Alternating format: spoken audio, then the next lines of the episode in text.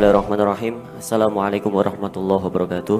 Waalaikumsalam warahmatullahi Allahumma sholli ala sayyidina Muhammad wa ala ali sayyidina Muhammad. Allahumma sholli wa sallim wa barik. Afwan Abah izin bertanya terkait dengan di era globalisasi media sosial yang semakin berkembang bahkan tampilan-tampilan di media sosial juga beragam sehingga kadang ada tampilan-tampilan yang tidak pantas untuk dicontoh satu sisi kita harus menunjukkan kebaikan dan di satu sisi kita juga tidak boleh membongkar aib seseorang atau merendahkan orang lain. Bagaimana sikap kita, Abah, sehingga kita sadar akan kebenaran bahwa itu sebuah kebenaran. Syukron, jazakumullah khairan katsir.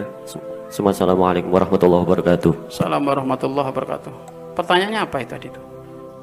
Apa pertanyaannya itu? Cara apa ya? Pertanyaannya apa itu? Ya, menyikapi bagaimana Abah. Satu sisi kan kita harus menunjukkan bahwasanya itu salah gitu menunjukkan kebenaran yang benarnya seperti ini gitu. Dan Contoh, satu sisi juga kita tidak boleh membongkar aib keburukan. Contohnya apa itu? Contohnya misalkan ada di YouTube itu kan ada tayangan-tayangan yang tidak mendidik apa settingan segala macam gitu. Sehingga hmm. Ini ada seseorang yang ingin membongkar settingan oh, tersebut. Baik, baik. Nah, satu baik. sisi kita harus menunjukkan kebaikan, dan satu sisi juga kita tidak boleh membongkar aib seseorang. Baik. Gimana? Baik. Jadi gini, ahli fitnah, tukang pengadu domba yang meresahkan masyarakat, jika dia tampil ada di publik secara umum, maka harus diselesaikan secara umum. Kenapa? Fitnahnya ke mana-mana. Fitnahnya ke mana-mana. Contoh, Ustadz pakai imamah besar tapi nggak ngajak kepada Allah. Ngajaknya kepada selain Allah. Dia ceramah di mimbarnya di medianya. Bagaimana? Selesaikan di media itu juga. Kenapa? Biar fitnahnya nggak nyebar ke mana-mana. Nggak apa-apa itu jihad itu. Kalau memang seperti itu iya kan? Seperti itu. Dulu ada cerita dulu. Tahu saya Alibaba? Saya, saya Alibaba yang ada di India sana itu Syekh Alibaba ini dia orang-orang di luar agama Islam tapi di, diberi oleh Allah istid apa sihir. Sehingga dia itu bisa apa pasir itu bisa jadi emas. Ya kan? Terus dia bisa terbang ke mana-mana. Terbang gitu. Di hadapan jamaahnya. Ada seorang Habib kunjung ke makomnya Rasulullah Shallallahu Alaihi Wasallam. Ada tiga Habib. Dan di saat kunjung di makom Rasulullah tiga Habib ini ketiduran akhirnya mimpi ketemu Rasulullah Shallallahu Alaihi Wasallam. Satunya dikasih kitab untuk dakwah ke Mesir, satunya dikasih tongkat untuk dakwah ke India, satunya saya lupa. Akhirnya bapak ibu berangkat ini, berangkat ke India, Habib ini, dan ternyata benar suruh menyelesaikan urusannya dengan saya Alibaba ini. Lah waktu itu saya Alibaba dengan umatnya jutaan itu lagi pamer kehebatan ini dia terbang seenaknya di atas itu. Semuanya sudah menganggap dia Tuhan. Ini Habib ini ngelempar tongkatnya ke atas. Akhirnya digebukin di atas itu. Digebuk digebukin di atas itu. Si Bapak akhirnya jatuh. Sampai ping pingsan. Kalau dia pembawa fitnah kayak gitu dan dia juga membawa media buka di media. Harus itu jihad itu. Itu ji jihad. Tapi kalau sekarang gosip. Nah ini ngomong orang cerai, ngomong orang selingkuh. Ini yang nggak boleh kita dengar, ini yang nggak boleh kita tonton. Wong sudah tahu Bapak Ibu apa itu?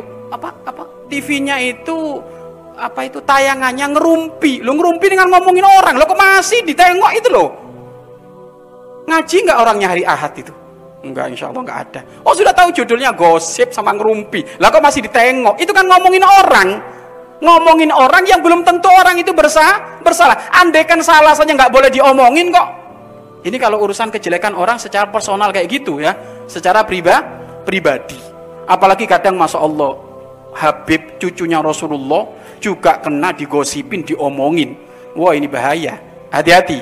Darahnya ulama itu beracun ya. Darahnya ulama ber beracun. Jangan macam-macam ngomongin para ulama. Nanti kualat nanti Iya kan bisanya keluar nanti kuah kualat. Jadi jelas Ustadz, kalau memang ternyata fitnahnya itu adalah fitnah urusan agama mm, apa menjauhkan orang dari akidah yang benar dia keluar-keluar ada di mimbarnya di medianya antem aja di situ nggak masalah. Ya kan? Nggak masalah. Mungkin ini maksudnya ini antara ustadz yang ribut dunia hitam sama ustadz dunia putih. Ya kan gitu. Ini kalau sekarang lagi viral di di YouTube sudahlah kita nggak perlu ikut-ikutan itu. Sudah urusannya mereka. Yang ribut yang ribut apa itu? Yang ribut sowo ya orang-orang saling nyowo gitu. Ya kan gitu. Yang ribut di mimbar ya orang-orang mim mimbar. Jadi setannya macam-macam gitu loh.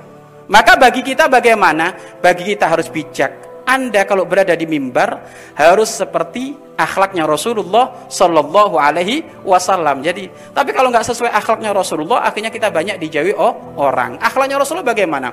Ngajak umat kepada Allah. Bukan ngajak umat biar disowok dapat subscribe. Wong dia ngaku kok settingan. Loh kenapa ditonton? Kan sudah ngaku settingan. Kenapa ditonton? Kenapa dihujat iya kan giliran ceramah kayak gini bapak ibu ngantuk kalau sudah tonton kayak gitu waduh jam 3 malam diikutin bapak ibu sampai mau bangun malam ketakutan dia sudah tahu settingan wong gombelnya tuh settingan pak bu Kok kenapa ditonton? Ayo eman pulsanya, eman kuotanya. Coba buat ngeser-ngeser ceramah, nasihat, kan pahalanya gede. gede. Ingat, uktub mayung kiduka amam, Allah. Tulis sesuatu yang menjadikan tulisanmu itu menghantarkan dirimu selamat di hadapan Allah. Nulis status apa? Ngeser apa kamu? Tontonanmu apa? Kira-kiranya itu bisa menyelamatkan di hadapan Allah. Itu loh yang harus kita laku, lakukan. Wallahu a'lam bisawab.